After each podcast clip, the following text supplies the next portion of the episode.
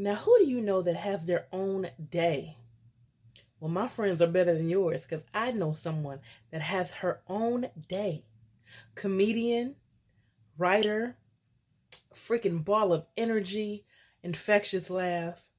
All of these words describe my homegirl, Kelly Kales.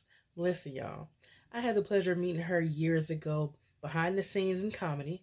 Um, at that point in time, didn't know she was a comedian because we just back there acting a fool like we normally do. And years later, I see her on the Uptown Comedy stage rocking the mic and killing the game. Listen, she was with some of your favorites. Big the, my whole crew is stupid. She was killing the game, and she's always been so humble and so nice. As a matter of fact, that particular night, she was the reason I was able to get the interview with uh, the whole crew. Listen, if y'all don't know nothing about Kelly Kales, you better Google her, baby. She got a podcast, and get this, she's also on my new game show. Listen, when you meet good people, you better stick by them. And you need to support them because they support you.